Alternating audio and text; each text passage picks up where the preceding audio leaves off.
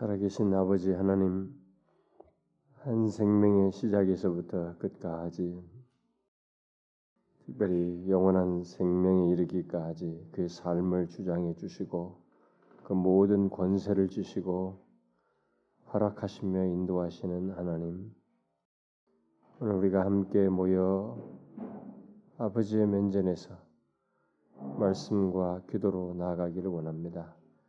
하나님과 의사소통이 있는 복된 시간이 되기를 소원합니다.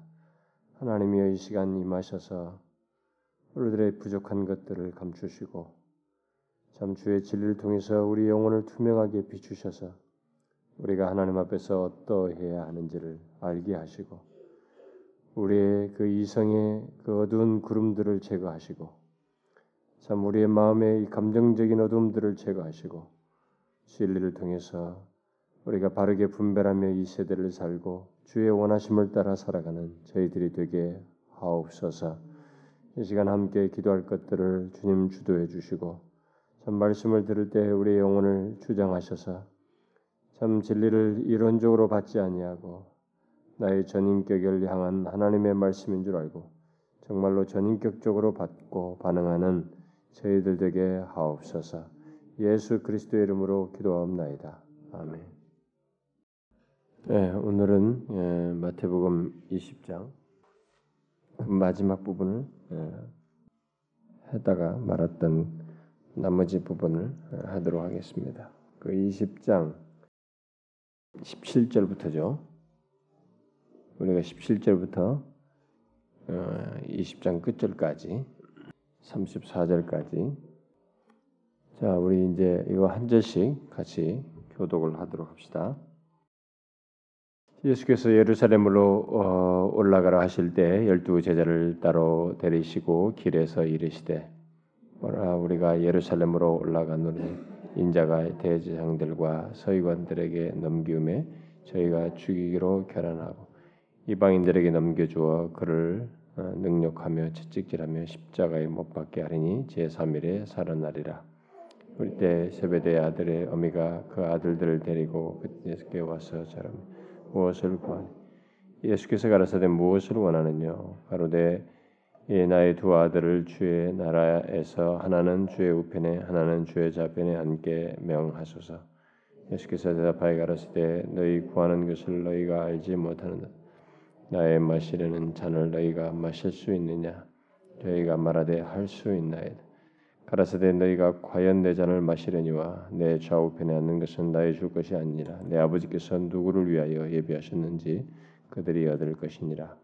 열두 제자가 듣고 그 두 형제에 대하여 분이 여기건 예수께서 제자들을 불러다가 가라사대 이방인의 집권자들이 저희를 임의로 주관하고 그 대인들이 저희에게 권세를 부리는 줄을 너희가 알거니와 너희 중에는 그렇지 아니하니 너희 중에 누구든지 크고자 하는 자는 너희를 섬기는 자가 너희 중에 누구든지 으뜸이 되고자 하는 자는 너희 종이 되어야 하리라.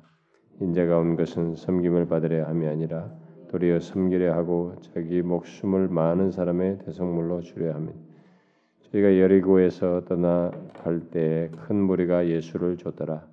소경 둘이 길가에 앉았다가 예수께서 지나가신다 함을 줘. 주의 우리를 불쌍히 여기소서 다윗의 자손이여 하니 우리가 꾸짖어 잠잠하라 하되 더욱 소리는 소리질러 가로되 주여 우리를 불쌍히 여기소서. 다윗의 자손이여 하는지라. 예수께서 머물러 서서 저희를 불러 가라사대. 가라사대 너희에게 무엇을 하여 주기를 원하느냐? 가로되 주여 우리 눈 뜨기를 원하나이다. 예수께서 민망히 여기사 저희 눈을 만지시니 곧 보게 되어 저희가 예수를 쫓으니라. 자 이제 예수님께서 어, 죽으시기 전에 이제 십자가에 달려 죽으시는 마지막 여정을 하시기 전에 이제 우리가 21장부터는 예수님께서 예루살렘에 입성해 가지고 이제 마지막 여정을 보내게 되죠. 음, 근데 그 십자가에 달리시기까지 마지막 여정이 하기 전에 주님께서 여러 어, 가지 자기가 죽고 난 이후에 남아 있을 제자들이 어, 어떻게 이제 자신의 뒤를 위해서 사역을 해야 되는지 그런 것들과 관련해서 여러 가지 교훈을 하는 중에 이제 마지막 부분이 이제 오늘 읽은 내용이 되겠습니다.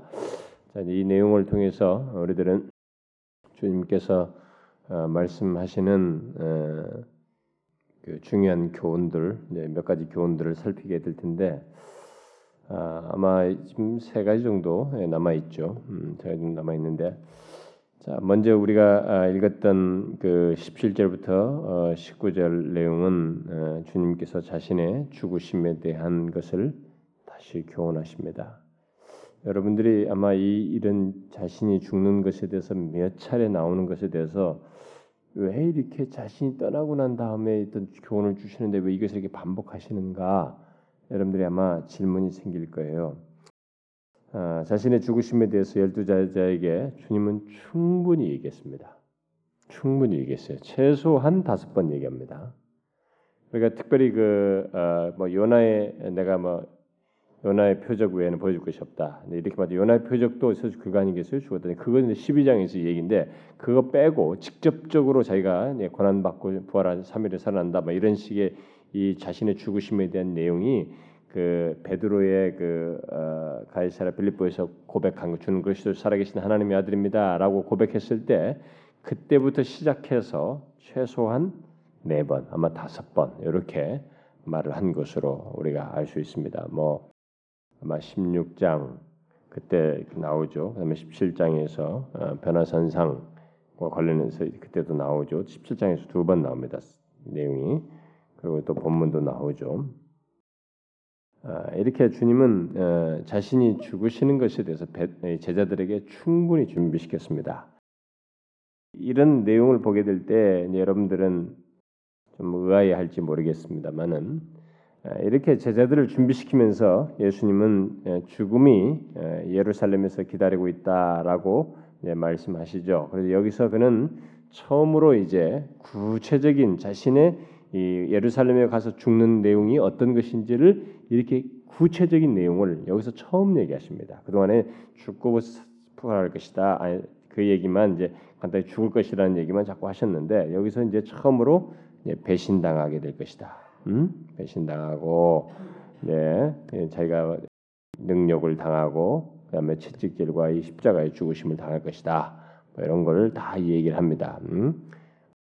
대제사장과 서기관들은 넘기고 이렇게 넘겨지죠. 이게 배신해죠. 배신당하는 거죠.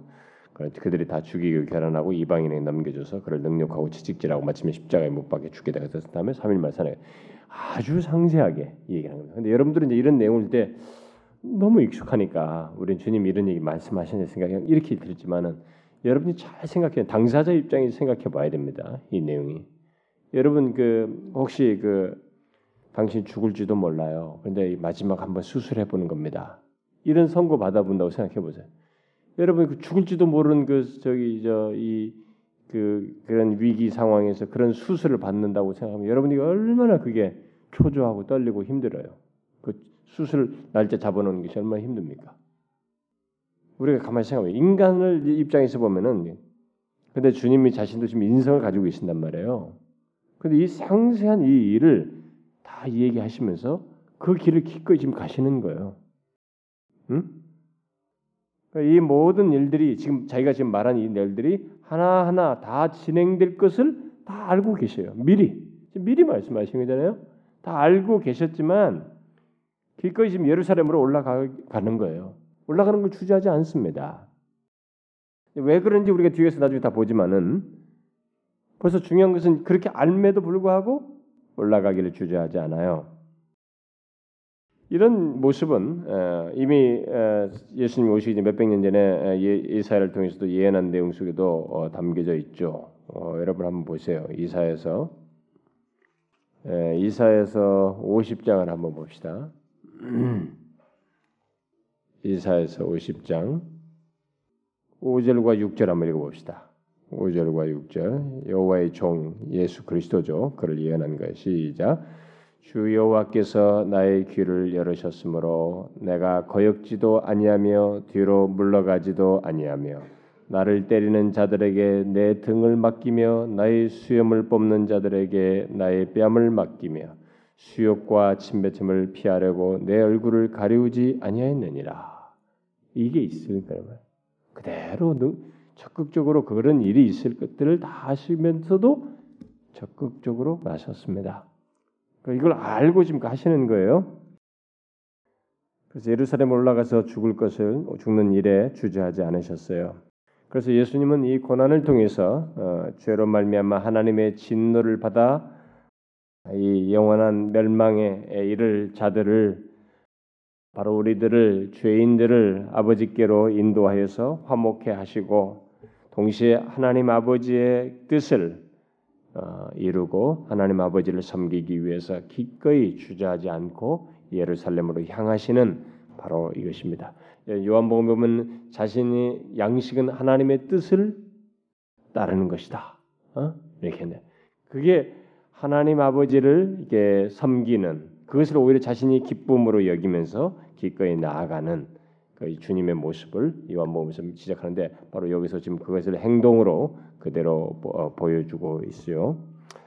자, 그러면 우리가 또 다시 이게 지금 몇 번째니까 최소한 여기서 마태복음에서만 해도 벌써 네 번째니 자 예수님께서 이렇게 말씀하실 때 예수님의 제자들은 이런 구원에 관한 진리를 예수님께서 자기 자신이 죽으시는 것을 통해서 이루실 이런 구원의 여정에 대한 구원의 뜻에 대한 이런 것을 과연 이들이 얼마나 어느 정도 이해하고 있었을까? 그동안 많이 얘기했으니 얼마나 이해하고 있었을까? 이해했을까요? 음? 우리가 뒤에 내용도 뒤따른 내용들을 보게 되면 이번에도 이 제자들은 예수님의 십자가의 죽음에 대한 이 말씀을 이해하지 못했어요. 이해하지 못했습니다.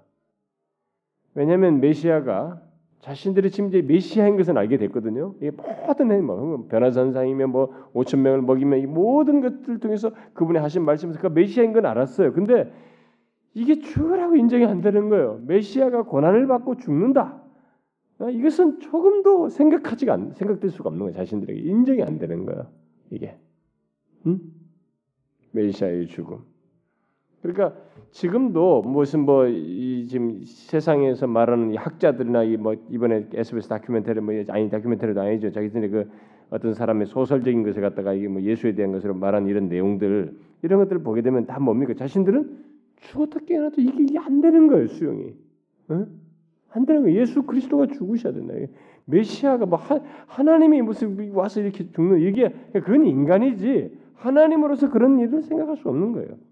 그러니까 이 당사자들도 지금 메시아인 것을 알았던 이 당사자들도 메시아가 고난을 받고 죽는다. 이게 생각이 안 되는 거예요. 인정이 안 돼. 그렇게 어려워. 지금 몇 번이나 얘기했는데 충분히 준비시키고 말을 하는데도 못 알아듣습니다. 더못 알아들을 수 있었던 이렇게 수용하지 못했, 못하게 된 더욱 중요한 이유는 이들은 이들이 지금 이렇게 메시아를 얘기하면서도 계속 머릿속에 생각하고 있는 것은 뒤에 나오는 내용도 연결됩니다만은 오직 영광이에요. 영광이 있는 것만 생각하는 것입니다. 메시아를 생각하면서 오직 영광만을 생각하는 거야. 어, 어떤 영광이 있을 것이 말이죠. 높아지는 것. 그래서 좌우편 뭐 이런 얘기를 하는데 얼마나 많은 사람들이 바로 이런 맥락의 이 제자들과 같은 태도를 취하는지 몰라요. 예, 사실 지금도 그렇습니다. 지금도 많은 신자들이 이 부분에서 교회 다니는 사람들이 다 이 부분에서 넘어지고 있지요. 여러분 한번 잘 생각해 보세요. 오늘도 얼마나 많은 사람들이 영광을 생각합니까? 신, 신앙생활하면서 십자가는 나를 위해서 죽으셨다 봐. 사랑의 징표로 생각할지 몰라도 메시아가 죽으셔야 하고 그러면서 지금 뒤에 가서 섬김 얘기하면서 자기가 대속물로 섬기러 왔다. 라면서 그걸로 지금 연결시켜서 얘기하거든요. 근데 이 부분에 있어서는 사람들이 수용을 못하는 거예요. 십자가를 생각 못하는 거예요. 메시아의 죽으심, 하나님의 아들의 죽으심에 대한 이해가 바르지 않아서 그래요.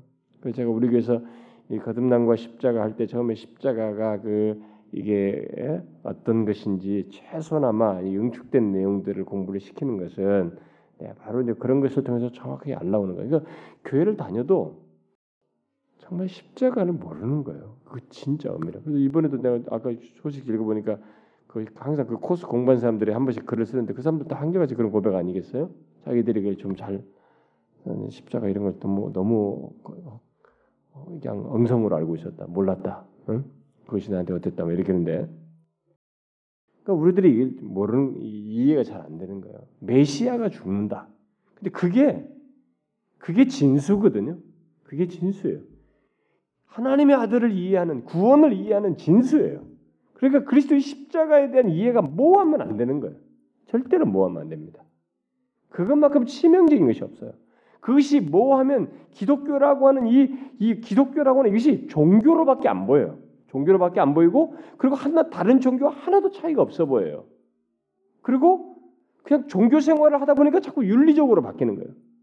아니에요, 여러분. 기독교는 윤리가 있지만 내가 항상 얘기지만 윤리가 있긴 하지만 이 윤리는 아주 부차적인 것이에요. 파생적인 거예요, 그건.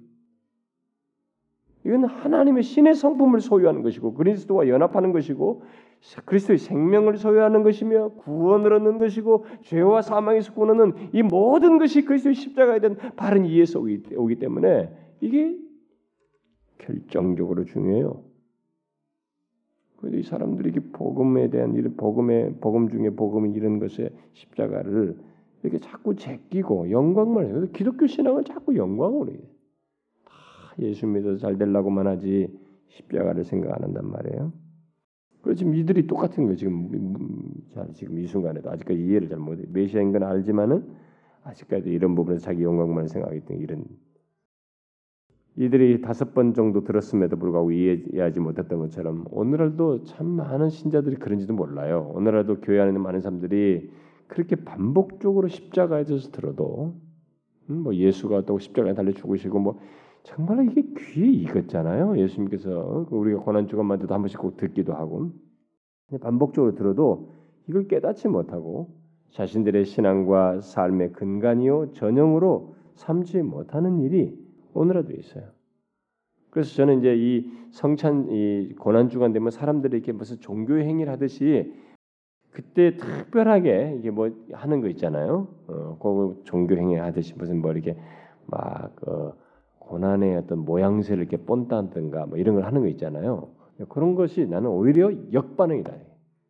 그런 거 그때 하지 말아야 된다. 오히려 고난에 대한 이해를 깊이 하는 것 정도는 하되 평상시에 이게 우리의 모든 것의 근간이요 중심이라고 하는 것이 평상시에 계속 외쳐져야 된다.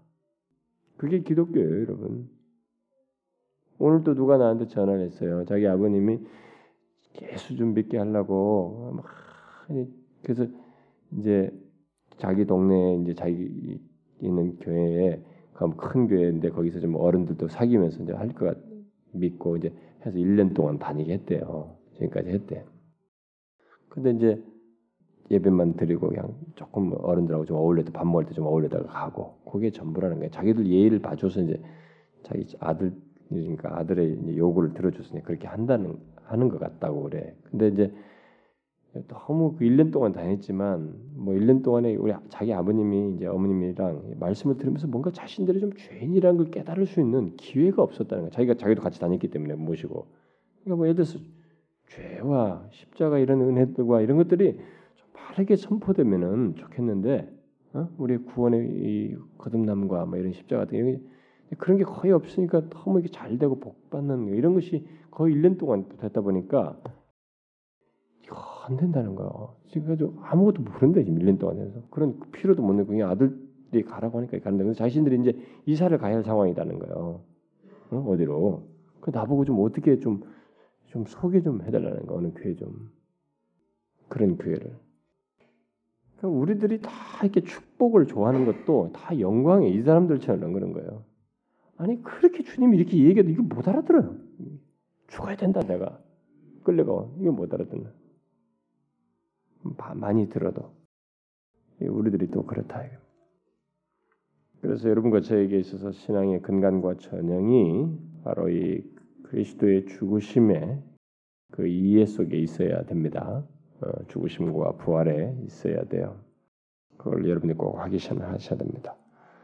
저는 뭐 여러분들에게 우리 교회에서는 뭐 하도 이런 것을 문제의식을 갖게끔 하면서 하도 많이 해가지고 여러분들 막 오히려 질릴지도 몰라요. 내가 너무 이런 걸 지적을 많이 했기 때문에.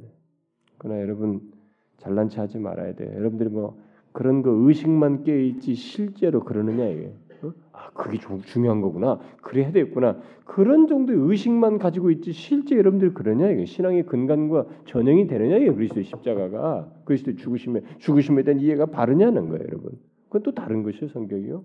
그러니까 여러분들 절대 잘난 체하면 안 됩니다. 그런 것에 대해서.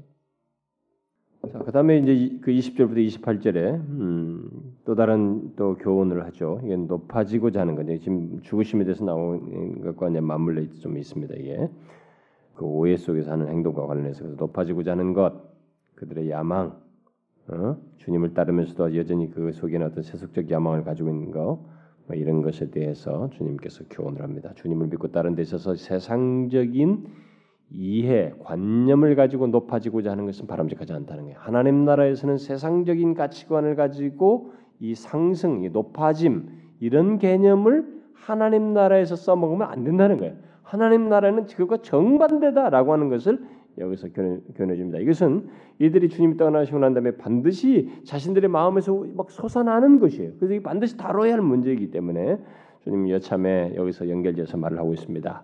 그래서 마침 이제 아마 그런 얘기하고 나신 뒤에 그좀 이따가 그 야고보와 요한의 어머니가 아, 자기 아들 두 아들들 데리고 예수님께 이 절하면서 무엇인가를 이렇게 음? 예, 와서 구하죠. 음, 여러분 그 이 야고보와 요한의 어머니가 아, 예수님의 그 모친인 마리아의 그 자매지간이죠. 그 어머니 사이. 그래서 이두이두이두 사람과 예수님은 사실 육신적으로 보면은 사촌지간이에요. 굉장히 가까운 것입니다. 그런 혜택도 그러니까 가깝기 때문에 가까우면서도 이 메시아인 걸 알게 됐고 그러니까 더 사랑하는 마음이 강한 거예요.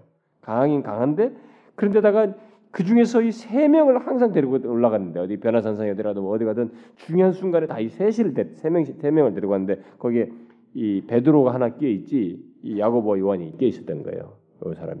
그러니까 이 정말 서로가 이게 참 특별한 관계예요. 그러니까 아마 이 두 사람은 분명 예수님에 대한 사랑도 많았을 것이고 이 어미도 마찬가지였을 거예요. 그렇지만은 이제 문제는 뭐냐? 아, 이들이 지금 초점이 좀 잘못 나와서 메시아가 이 땅에서 뭘 할 것처럼 생각한 것이에요. 음? 잘못 알고 있었습니다.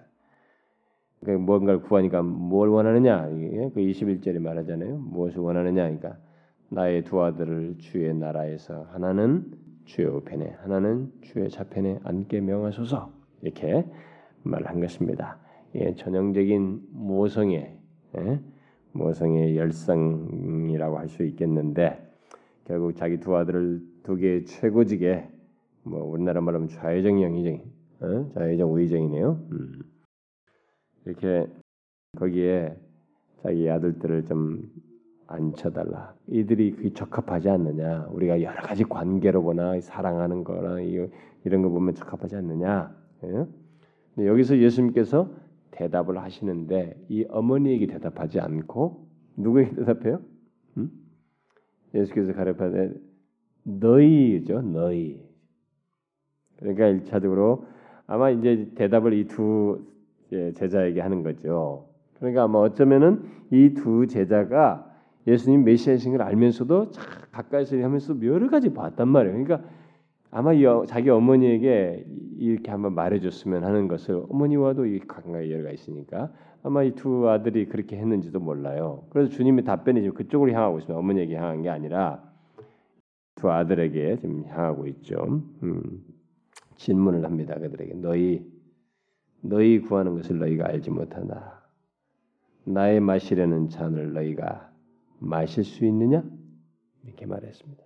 너희가 너희 두 사람 마실 수 있어?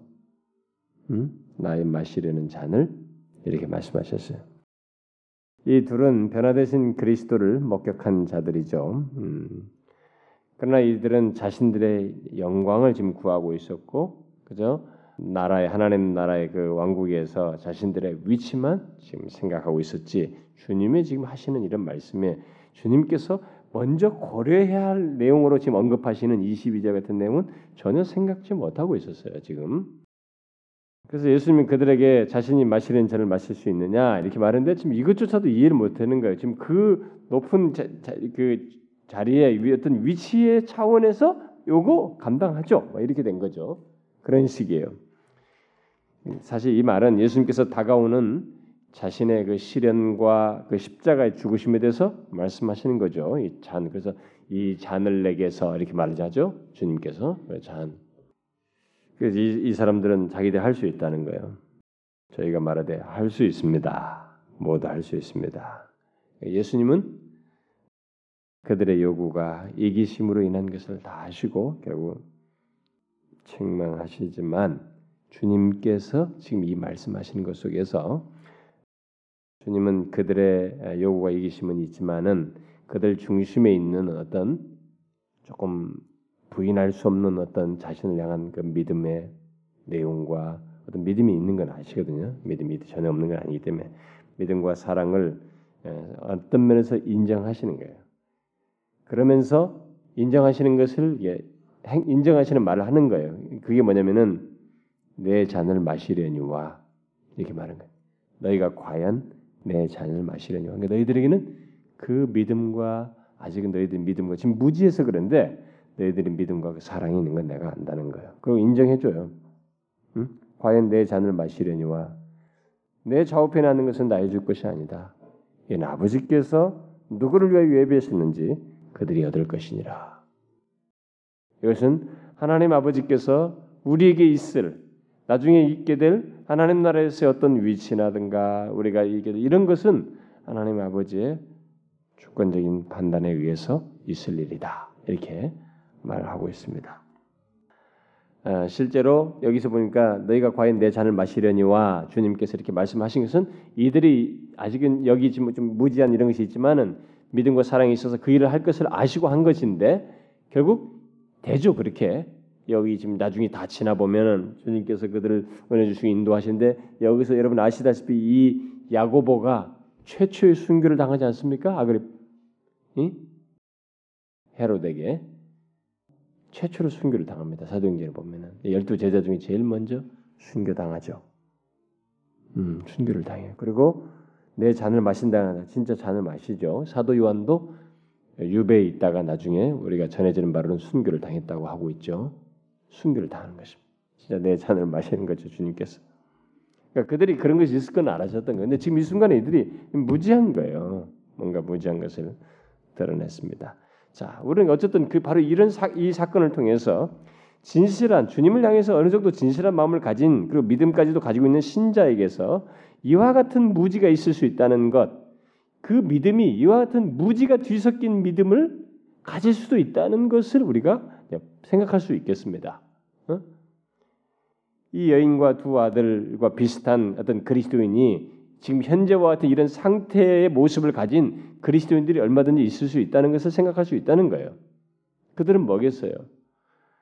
그들은 하나님의 이런 모든 것들에 대해서 알고 하나님의 뭐 뜻 이렇게 그 일들 역사를 보고 또 그리스도를 따라야 하는 것도 알고 성경에 대한 지식도 알고 이런 거 어느 정도 다 알지만 예, 아직도 거기에 무지가 있는 거예요. 뒤섞인 무지가 있어가지고 그런 지식과 어떤 믿음도 있는데 거기에 예, 무지가 있어 무지함이 좀 있어가지고 본문처럼 이 사람들처럼 어처구니없는 이런 태도를 취하는 일이 있을 수 있다는 거예요. 그래서 우리 이건 오늘날도 신자들 속에 있는 거예요. 예수 믿으면서도 참 무지해가지고 뭐 물론 저도 이제 그런 것이 있지만 어떤 사람들 보면은 이게 그런 것이 너무 이렇게 쉽게 드러나는 그런 것을 보게 되죠. 무지해요.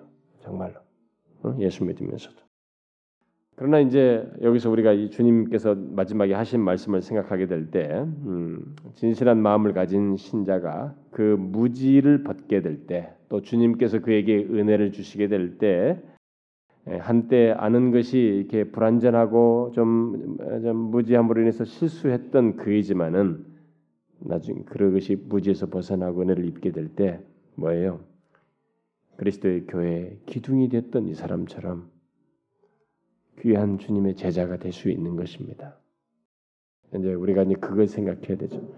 아, 이 사람은 지금 너무 엉망이다 이게 믿음이.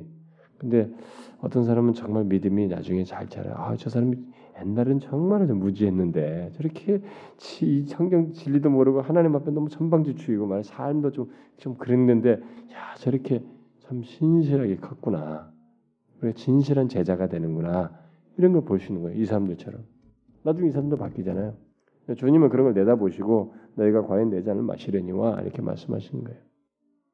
우리도 이제 그런 것을 생각을 해야죠. 근데 뭐 무지한데도 무지한 걸 모르고 매뭐 잘난 척하고 뭐 진짜 가지, 아는 것처럼 의인인 것처럼 하면 그, 그 사람들이 제일 대책이 없죠. 도저히 손이 안 써지는 사람들이죠. 자, 그리고 우리가 이 내용 속에서 또 한 가지 더 덧붙일 것이 뭐냐면 여기 어, 이두 아들 제자의 어머니 어머니처럼 이렇게 무지 중에 자신이 우리가 구하는 것을 알지 못하고 구하는 일이 있을 수 있다는 거예요. 주님이 그랬잖아요. 와서 구한데 너희 구하는 것을 너희가 알지 못하는도다. 두 아들과 엄마가 지금 구하는 것을 너희들이 알지 못한다. 여러분 우리가 영광만을 구하게 될 때는 바로 이런 태도가 생겨요. 자신이 구하는 걸 알지 못하고 구할 수 있어요. 그러니까 눈이 바뀌어 가지고요.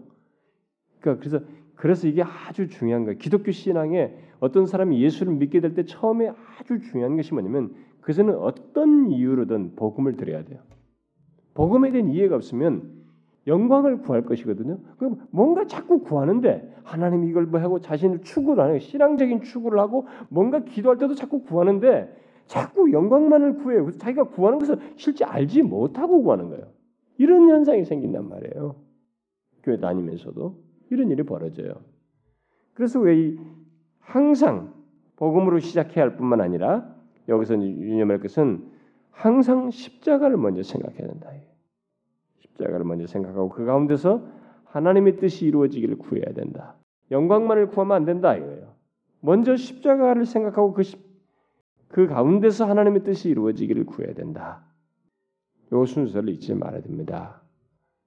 참 우리들이 뭐 구할 때 그냥 그 과정 속에 십자가의 길 이후에 영광이 있다는 걸 생각하고 이 앞부분을 딱 생략하고 막 이것만 달라고 영광만 달라고 막 그렇게 하는 것인데 그게 아니다는 거죠.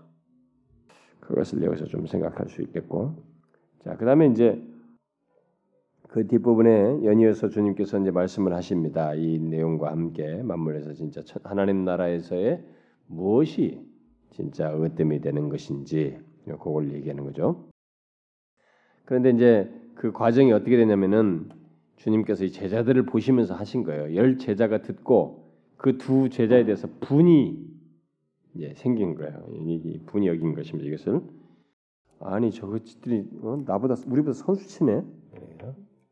우리도 내가 그 생각 없는 건 아니지만 지금까지 여러 가지를 참아왔는데, 어? 아니 둘 둘이가 먼저 선수쳤다. 분이 여기는 열제자가 듣고 그 두 형제에 대해서 분이 여겼습니다. 주님은 이것을 보셨죠. 이들 사이에 있는 이 균열과 잘못된 것들을 네, 보신 것입니다. 그들도 유사한 생각을 이제 하고 이제 그렇게 말을 한 것이 태도를 보이는 것을 보고 주님께서 보니까 예수께서 제자들을 불러다가 불렀어요. 가라사대. 그러면서 이 얘기를 하십니다. 자, 이 내용 속에서 주님은 몇 가지 중요한 원리들을 이들에게 상기시켜 줍니다. 첫 번째, 어떤 자들은 다시 말하면 여기 직권자들, 이방인의 직권자들과 뭐 이게 그 대인들이죠. 이런 어떤 사람들은 남을 다스리지만 제자들은 나를 따르는 제자들은 그렇지 않을 것이다. 이렇게 말하고 있습니다. 응? 너희는 알거니와 응? 너희 중에는 그렇지 아니하니 너희들은 그렇게 될 것이 그렇지 않을 것이다. 응? 않을 것이었다. 이렇게 말한 거죠. 그러니까 이 세상에서 이 어떤 사람들은 남을 다스려요. 근데 너희들은 다스리는 그게 아니다. 다른 사람들을 이게 그게 아니다. 이게 지금 이제 하나님 나라 나의 제자들에게 있는 모습이다. 연결지어서 보면 또 그다음에는 주님의 나라에서의 위대함은 다스림이나 권세가 아닌 섬김, 바로 섬김을 통해서 이루어진다라는 것을 26절과 27절에서 말하죠. 너희 중에 아, 너희 중에 누구든지 크고자 하는 자는 너희를 섬기는 자가 되고 너희 중에 누구든지 으뜸이 되고자 하는 자는 너희 종이 되어야 이게 하나님 나라의 원칙이다. 주님의 나라에서의 크다, 위대하다, 다라고 하는 것은 권세가 아니라는 거예요. 다스림이 아니라. 그래서 우리가 이 하나님 나라에 속한 자들이 만약에 여기서 막 권세를 부리고 막 다스리는 것 같고 막 자기를 권세를 부리게 되면 이게 바람직하지 않은 거예요. 그게 큰 게 아니에요. 진짜 우리 공동체에서 제일 큰 사람은 누군가를 잘 섬기는 사람입니다. 그게 하나님 나라에서 큰 거예요. 그러니까 이 세상의 가, 가치관과 원리와는 너무 다른 것입니다. 이 세상은 어떻든 올라가서 막 통치하고 뭐 군림하고 다스리고 막 이걸 해야 돼. 근데 아니에요. 하나님 나라는 진짜 위대하고 큰 자는 섬김을 통해서다. 그리고 이 하나님 나라에 속한 자의 목표는 다스림이 아니라 섬김이다. 목표. 으뜸이 되고자 하는 자는 그죠? 목표 또한 다스림이 아니라 섬김 종이 되는 것이다. 우리의 하나님 나라에 속한 우리들의 목표가 뭐냐면 여기서 예, 하나님 나라의 삶의 양태에서 목표는 바로 섬김이에요. 근데 오늘날 우리들이 교회에서 이렇게 자꾸 다스리려고 하잖아요. 음? 직분도 이렇게 자꾸 높아간다 생각하죠. 교회에서도 아, 집사다면은 말이야 안수 집사가 되고 그다음에 빨리 권사 되고 빨리 권사 안 돼. 그래서 우리 한국 사람들끼리는 자기들끼리 야 그게 그렇게 오래됐는데 아직도 집사 안 됐냐? 야 이제쯤은 저 권사 되고 빨리 그 저 안수 집사 되고 장로 되지 않았냐? 우리는 다 그렇게 해요. 그리고 만약에 똑같이 집사가 딱 됐다 이거요. 80, 90년도에 똑같이 집사가 됐어. 근데 그 중에 93년도에 누구는 거기서 뭐가 됐는데 이 사람은 안 됐단 말이에요. 그러면 이걸 못 견뎌요. 우리 한국 사람. 이게 아주 지금 자기가 이렇게 낙후됐다는 생각해요. 물론 하나님께서 그들 가운데서 그동안에 그것을 통해서 열심히 있고 뭔가 자님 섬길 사람들을 택해서 더 일을 시키기도 해요. 그래도 그렇지 똑같이 뭐 그냥 교회만 다니지 마음에 지금 투자 마음을 쓰고 섬길 마음이 아닌 사람한테 무조건 할 수 없잖아요. 그렇게 하는 사람 하긴 하는데 근데 이렇게 된 것에 대해서 굉장히 그런 거 힘들어요 한국 사람들. 그래 어떤 사람은 그 때문에 상처를 받아 교회로 옮겨요. 이민교회는 말도 못합니다. 이민교회는 직분 때문에 교회를 철새처럼 왔다 갔다 해. 얼마나 잘못해. 그러니까 이 사람들 지금 세상 나라로 생각하는 거예요. 교회 와 있지만은 여전히 세상 나라예요. 하나님 나라를 생각하는 거예요. 하나님 나라는 아니에요, 여러분. 직분 상관없습니다. 내게 가장 중요한 것은 목표는 뭐냐면 다스리는 것이 아니고 섬김입니다. 이거예요. 이것이 있는 사람이 하나님 나라에서 위대하다는 게 가장 크다는 거예요. 하나님이 보실 때는 그거예요. 그들에게 상을 준다는 거예요. 응? 그들을 하나님 인정하신다는 겁니다. 우리는 이 사실을 유념해야 됩니다. 네? 여러분과 제가 정말 이것을 배워야 돼요. 이런 것을 좀 선명하게 할 수 있어야 됩니다. 그래서 우리는 뭐든지 섬기는, 네? 섬기려고 하는 거예요. 그래서 우리 교회에서 제가 제일 좋아하는 사람들이 몰래 섬기는 사람이 물론 뭐 저뿐만 아니라 다. 이 두 개도 지금 누가 하던데 뭘 오늘 갖다 놨다는데, 음? 양쪽에. 그 얼마나 기분 좋겠어요. 아무도 모르게 하는 거야.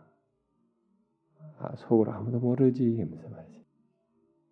하나님만 아시지. 그 모르게 하는 것이 얼마나 스릴 있고 재미있습니다. 또 복되고. 어, 몰래 섬기는 게 어떻게?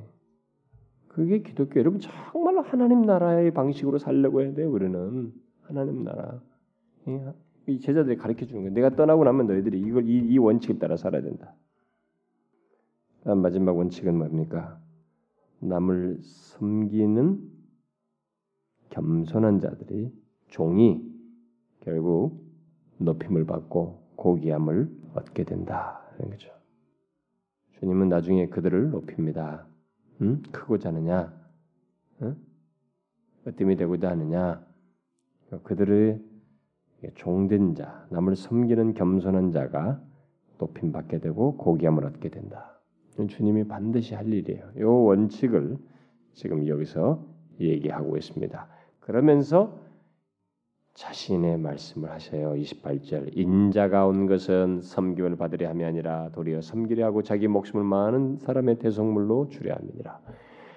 아주 중요한 말씀이죠. 근데 여기서 바로 이 얘기를 하시는 거예요. 결국 뭡니까 주님이 내가 지금 앞에서 말한 이런 원리에 대한 원리를 내가 너희들에게 보인다. 그걸 위해서 나는 왔다. 결국 이 원리된 가장 최고의 모델과 본보기가 주님이라고 하는 것을 결국은 시사하는 거예요. 이 내용 속에서. 주님이 세상에 오신 것은 다른 것이 아니요 섬김 받는 게 아니라 하나님이시지만 당연히 영광과 섬김을 받아야 하는 분이시지만 오히려 그렇지 않고 섬기려고 하고 자기 목숨을 많은 사람의 대속물로 주려 한다는 거예요. 음? 많은 사람을 위한 또는 대신하여 대속물 예, 지불해야 할 어떤 액수죠. 예, 그것을 제공하기 위해서 내가 왔고 죽는다. 나는 그것을 위해서 왔다 이렇게 말하고 있습니다. 그래서 오직 그리스도의 죽으심만이 우리의 죄를 사하실 수 있다는 것을 이 내용 속에서 시사하죠. 많은 사람의 대속물로 이게 자신이 죽는 것만이 예, 우리들의 죄를 속할 수 있다. 그래서 그것이 수많은 사람들을 죽음으로부터 건지며 죄와 사망으로부터 건질 수 있다라는 사실을 여기서 어, 결국 말씀하시고 있습니다. 이런 내용은 주님께서 많이 얘기하시죠. 성경에 보면 이런 거 관련된 내용 많이 말합니다. 그러니까 결국 주님이 완전히 우리의 죄값을 지불하는 대속물로서 왔다. 근데 사실 주님만이 할 수 있어요. 인간이시면서 하나님이시. 그러니까 이 세상이 지금 이해를 못하는 것이 이거예요. 그 무슬림도 이해를 못하는 게 그거예요. 음? 뭐 이번에 저기 뭐 저기서도 방영을 했다는 나는 뭐 신문 봐서 모르는데 어? 무슨 마호메트가 최후의 마지막 선지자다. 자기들도 그렇게 강조하거든요. 자기네가 최후의 예수님도 선지자였지만 최후의 선지자는 자기다 이렇게 예, 주장을 하는데 그러니까 예수님의 이걸 이해를 못하는 거예요. 완전한 하나님이시면서 신이신가? 그러니까 완전한 대속물. 인간은 다른 걸 할 수가 없어요 스스로. 완전히 죄가 없으면 하나님이시면서 인간은 이 인간, 유일한 분이에요. 양성을 가지신 유일한 분이신 예, 그분만이 할수 있는 거예요. 자신이 그래서 그 많은 사람의 대속물로 그렇게 해서 죄가 결국은 사해지게 되죠. 우리는 여기서 어, 주님께서 교훈하시고 있는 것을 좀 명심해야 됩니다. 여기 제자들을 보면서 예수님을 따르면서도 이게 우월감을 갖고 이게 시기하고 질투하고 이런 모습이 있는 것을 이제 보게 되는데 참 이것은 신자들 속에서도 우리가 보게 되죠. 예수를 믿으면서도 참 같은 신자들 사이에서도 이게 우월감을 갖고 우월감을 드러내려고 시기하고 질투하고 조금 누구에게 더 잘하는 것을 못 견뎌하고 음? 자기에게 더 관심을 안 가는 것에서 못 견뎌하고 시기하고 질투하고 이 우월감을 드러내는 참 이런 모습이 있는데 그것은 주님께서 지금 하나님 나라의 백성의 모습이 아니다. 하나님 나라의 시민의 모습이 아니다. 하나님 나라는 오히려 그게 아니다. 너희들이 그게 아니고 섬기는 자가 되는 것이다. 섬기는 자, 낮아지는 자가 되는 것이다. 그래서 여러분 우리가 세상에서는 우월감을 나타내고 자기들을 자랑하고 막 그것이 그냥 문화이고 노랫말이고 뭐 드라마고 모든 것이지만 일단 하나님 나라에 속한 우리 하나님 나라의 통용 원리 주의 백성들에게 있어서만큼은 우리는 그게 아니라는 것을 여러분들이 경험하시고 드러내셔야 됩니다. 우리는 그게 아니에요. 우월감과 그런 걸 가지고 또 시기하고 질투하고 그런 게 아닙니다. 우리는 그래서는 안 됩니다. 그래서 여러분 세상에서 잘나시고 뭐가 있고 남들보다 뭐가 하거든 그걸로 뭘 하려고 하지 마세요. 그리고 이런 우월감에 의해서 하나님 앞에서 어떤 것을 이루려고 하는 그런 건 하지 마세요. 특히 신앙적인 분위기 속에서 이런 우월감을 가지고 시기 질투하는 이런 일이 없도록 해야 됩니다. 이 신앙적인 모양새를 싹 가지고 신앙적인 그 영적인 것 같은데 그 겉모양만 그렇지 속에 이런 태도를 취하지 말아야 됩니다. 이걸 경계해야 돼요. 신자들 중에 정말 그런 거 있거든. 저는 뭐 교회에서 이렇게 섬기다 보니까 아무래도 보잖아요. 이렇게 엮어져 있고 서로들 이렇게 하는 거 보고 이게 또 중간에 중재도 하고 이렇게 하잖아요. 그럼 어떤 때는 아, 이게 좀 극복 좀 못하나 이런 거 그런 것이 있어요. 참 답답하고 그래서 뭐 저도 이제 그런 거 보면 제 자신을 보면 아유 나도 옛날에 저랬겠지 나도 또 지금도 그런 모습이 있지 않겠나 그런데 어떤 사람은 정말로 감개해요 아닌 것처럼 하면서 시기 질투하고 울감들합니다 그러면서 자기를 자기 뜻과 목적을 이뤄요. 응? 정말 그거 아니에요, 여러분. 우리는 하나님 나라의 원리대로 살아야 돼요. 끝까지 부족해도 뭐 지금 이 수준이랄지라도 어쨌든 자꾸 더 이 말씀대로 하나님 나라의 모습, 백성의 모습을 더 갖고자 해야 됩니다. 섬기고자 해야 돼. 그리고 여기 하나님 나라에서 큰 자의 표준, 위대한 자의 표준과 모습을 항상 머릿속에 염두에 두시고 사셔야 합니다. 그리고 예수님처럼 자기를 부인하며 섬기는 것이 우리가 따라야 할 모범이다라는 것을 어, 생각하고 사실 우리도 그런 이 지금 주님께서 제시한 이런 것을 갖기를 겸손하게 구해야 됩니다. 사실 우리가 뭐 어렵잖아요, 여러분. 우리 본성이 이런 것을 거스리잖아요. 얼마나 어렵습니까? 어, 정말 다 드세고 싶고 내세고 싶고 그렇죠. 그러나 우리가 참 하나님 앞에 구하면서 주님 부족하지만 그러고 싶습니다. 이렇게 구해하면서 아, 나가야 돼요, 여러분. 자, 이제 그 마지막 교훈이 예, 또 거기에 주어지는데 이제 29절부터 이제 34절에 주님이 떠나시기 전에 예루살렘을 가기 전에 주신 마지막 교훈 이게 뭡니까? 여기는 지금 보니까 병을 고치시는 장면인데요. 마지막으로 그의 메시아이신 그분의 권세를 드러내십니다.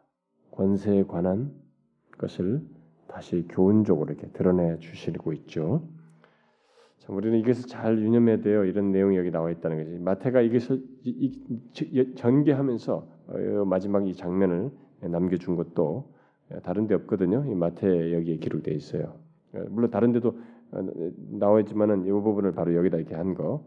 마가 누가도 조금 다릅니다만은 그래서 어떤 사람들이 보면은 이, 병행구인 마가와 누가 약간 이 내용이 좀 달라요. 어, 표현상을 보면은 여리고성 부근에서 소경들을 고치시는 이 사건 이 내용을 어, 마가와 누가는 약간 다르게 에, 기록하고 있습니다. 여러분들이 뭐 혹시 보시는 분들은 아마 볼 거예요. 유명한 이름이 다른 데서는 거론되죠. 바디메오 이런 거. 여기 마태는 지금 두 가지가 다릅니다. 내용이 이제 그걸 미리 정리해 드릴게요. 음, 여기 보니까 마태는 이 두 사람이 지금 예수님께 나왔다. 예? 소경 둘이 이렇게죠. 예, 두 사람이 나왔다고 말을 하고 있는데 마가와 누가는 한 사람만 지금 언급하고 있습니다. 예, 그 중에서 이제 마가는 소경의 이름까지 구체적으로 언급하죠. 바디메오다. 음?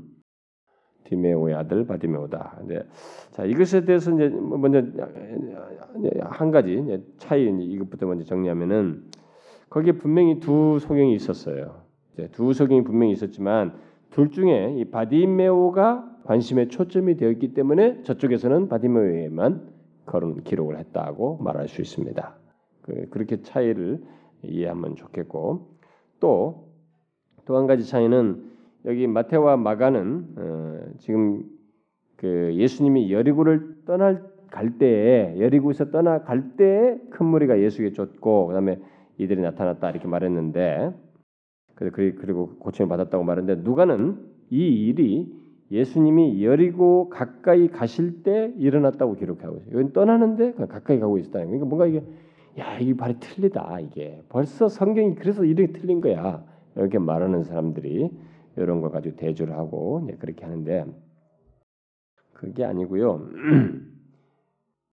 이 문제는 당시에 두 개의 여리고 성이 있었다는 것을 생각하면 됩니다. 오래된 성 여리고로 여전히 불리우는 오래된 성이 있었고 새 성읍이 있었다는 것을 염두에 두면 됩니다. 그렇게 되면은 예수님이 일어났던 때는 일어났던 때 구 여리고서 여리고를 떠나 가지고 마태 마가가 말한 대로 여리고를 떠나서 신 여리고로 가고 있는 중이죠. 음, 신 여리고로 가고 계셨다고 생각하면 됩니다. 그럼 두 가지 지금 묘사는 다 어떤 쪽에서 이쪽에 신 여리고에서 보느냐 구 여리고에서 보느냐에 따라서 그 묘사가 가능했던 것이죠. 음. 그런 차이는 좀 여러분들이 정리하면 또 그, 그런 것에 또 예민해가지고 아, 이것 때문에 성경을 못 믿겠다고 막 또 시험 드는 사람이 있을까봐 제가 이 설명하는 것입니다. 자, 어쨌든 이 소경들은 예수님께서 지나가신다는 것을 듣고 크게 소리 지르면서 지금 도움을 구하게 됩니다. 음?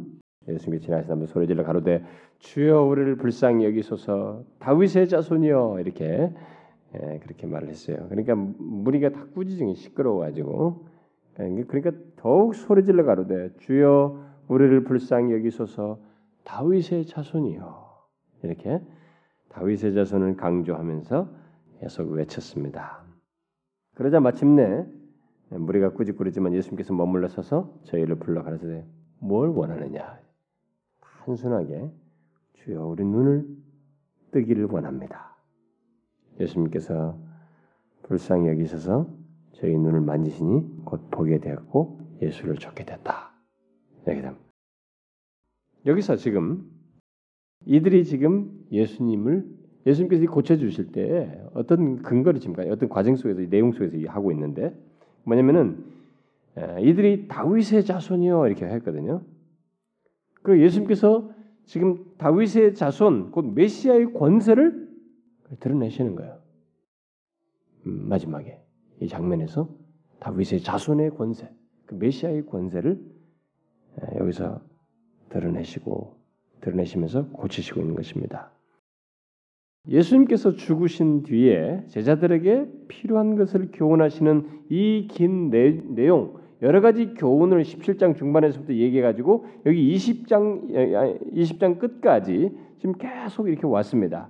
그들이 예수님 떠나시고 난 다음에 알아야 할 여러 가지 교훈들을 말씀하시는데 이 내용의 제일 피날레를 마지막을 자신의 권세, 메시아이신 다윗의 자손이신 곧 메시아이신 그분의 권세를 입증하는 사건으로 이렇게 끝내고 있는 것은 상당히 흥미있죠.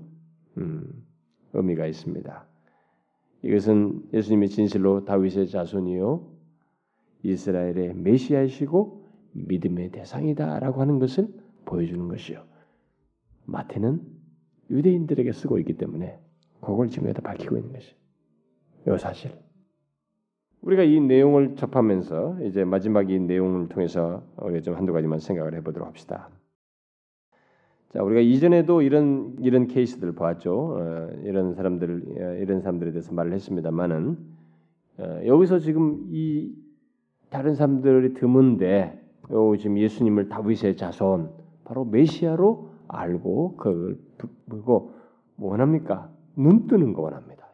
믿고 이렇게 그분이 뜨게 할 수 있다 믿고 이렇게 구하는 걸 보게 됩니다. 이거 볼 때 정말 또 주님이 가시는 이 예루살렘 가는 길 속에 있는 한 장면인데 예기치 않은 곳에서 바로는 큰 믿음이라고 할 수도 있겠죠. 참 믿음 있는 사람이 있다는 것을 발견하게 됩니다. 제가 지난번에 이런 케이스가 나올 때마다 얘기했었죠. 어, 뜻밖의 장소에서 예기치 않은 자리에서 우리가 수로보니게 여행 같은 것도 보다시피 이렇게 전혀 그런 데서 이런 사람이 있다는 걸 보다시피 정말 우리가 이 시대에 뭐 우리가 아무리 세상이 타락했다 뭐 엉망이다 뭐, 뭐 이렇게 하더라도 가는 곳마다 어디든지 보면 야 놀랍게 하는 우리를 놀라게 하는 진실한 신자들이 있어요. 정말 믿음 있는 신자들이 있습니다.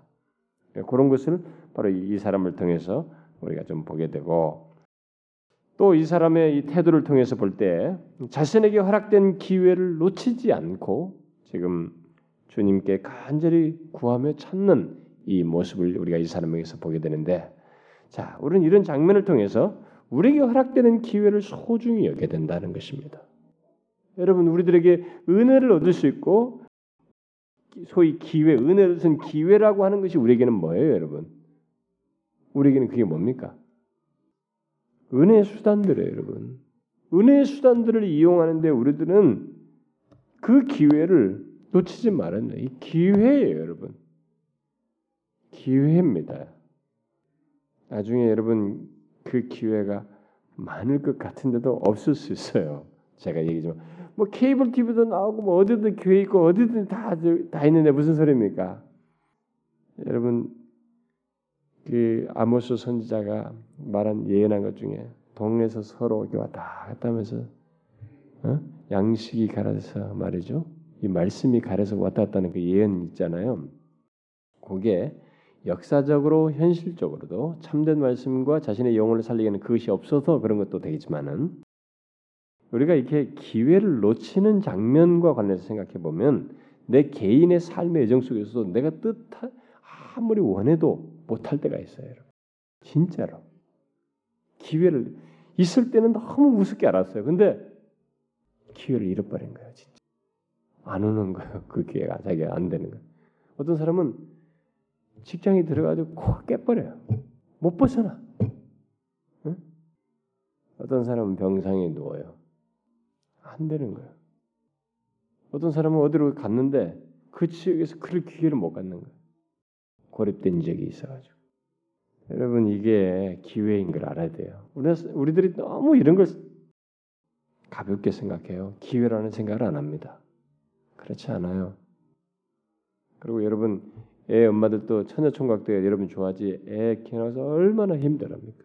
애가 클 때까지 집중 못하고 많이 말씀 못 듣고 그것 때문에 힘들어하고 막, 막 그때 자신의 인간의 바닥을 본다고 막 그러면서 난리잖아요.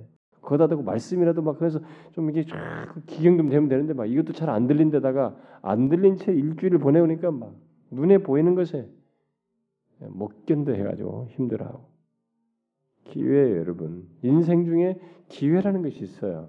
응? 그 기회를 놓치지 않는 것이에요, 이 사람들처럼. 다윗의 자손이에요. 내게 은혜가 필요합니다. 당신의 손길이 필요합니다.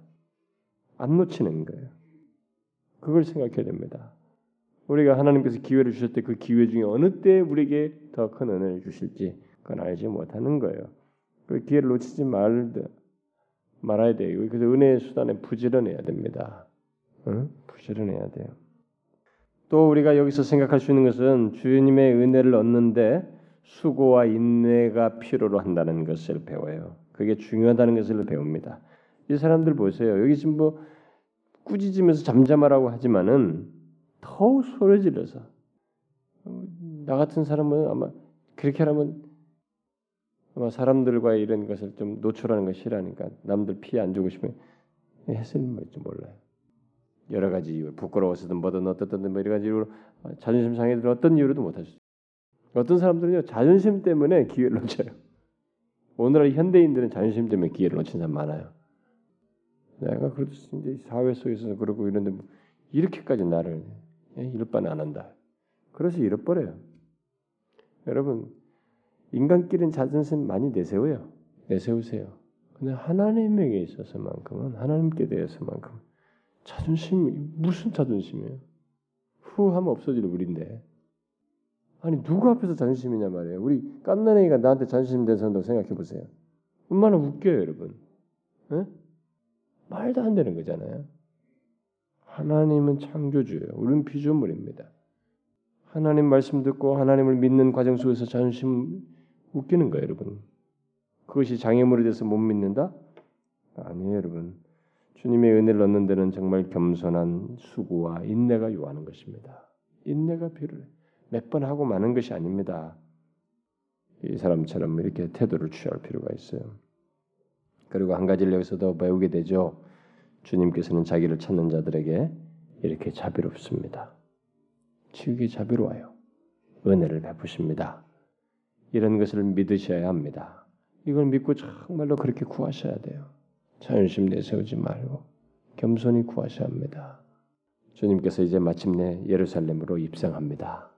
그게 21장부터 마지막 그의 여정입니다. 이제 하늘로 올리우시기까지의 그 여정이 부활하실 때까지 여정이 여기 뒤에 계속됩니다. 이제 그것을 우리가 앞으로 보겠는데 절정이죠. 주님의 이 땅에서 사역.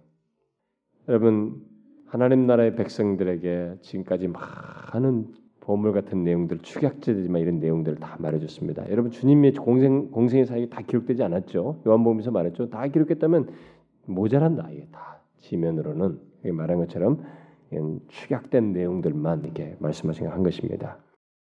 이런 내용들을 통해서 하나님 나라의 백성이 어떤지를 알고 특별히 하나님 나라의 백성인 나에게 있어서 가장 중추가 뭐냐면 21장부터 이제 있을 일이에요. 그걸 미리 말씀하시죠. 그의 죽으심과 부활입니다. 여러분과 저희 신앙의 중심은 정말 십자가와 부활이어야 해요. 음? 여기에 자신이 서 있는지를 꼭 보셔야 합니다. 자, 기도합시다. 하나님 아버지 감사합니다. 우리가 이 시간에도 하나님의 말씀에 비추어서 우리를 보게 될 때 한없이 부족함을 발견하게 됩니다. 주님이여 우리는 정말로 이 제자들이 실수한 것과 같은 실수로 주님을 따르려고 하고 으뜸이 되려고 하는 그런 어리석은 자들입니다.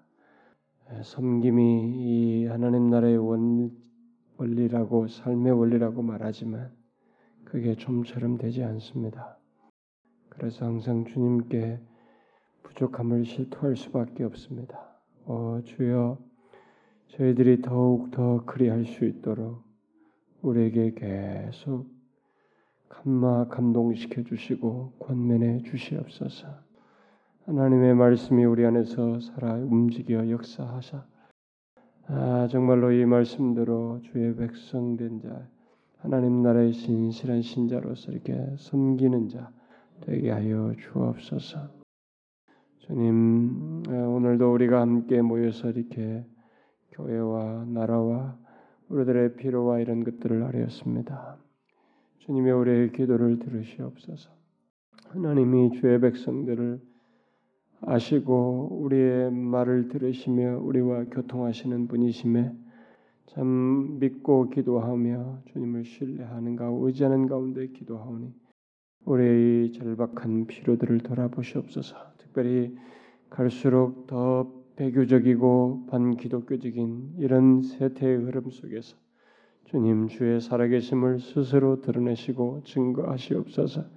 그것을 위해서 주께서 아직도 주를 신실하게 믿는 자들을 일으키심으로써 그들을 사용하셔서 증거하시고 특별히 몸된 교회 우리들을 사용하셔서 이 지역의 생명 여전히 하나님의 복음의 역사가 생명력이 있다는 것을 영혼들을 살린다는 것을 증거하시고 역사하여 주옵소서. 주께서 원하시옵거든 부흥케 하셔서 하나님의 그 주권적인 은혜의 부흥을 주셔서 그래서 하나님의 이 세대에 이 대적자 하는 자들이 하나님 앞에 곧걸어지며 나오는 역사가 있게 하여 주옵소서. 참 이제 수련을 앞에 두고 하나님이여 그동안 기도하고 또 나아가고 있습니다. 주님이 모든 전반을 주님이 주도해 주십시오.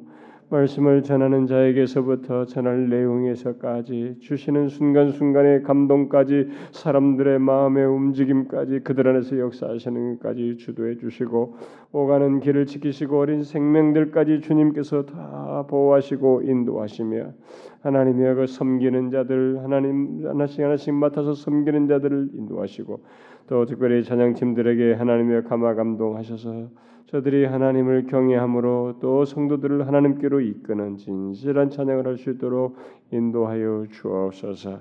주님 이 시간 각자 기도한 것들을 들으시고 인도하시며 또한 하나님이여 이 오늘 밤에도 또 내려갔다가 장래에 내려갔다 오는 우리 사랑하는 지체들 오가는 길을 지키시고 또 그 가정에도 우리 제지나자매 가정에도 위로를 허락하여 주시며 참 그 가운데서도 비록 믿지 않는 나비를 잃었지만은 그들은 이 땅에 살면서 믿음을 견고히 하는 그 가정 되게 하여 주옵소서.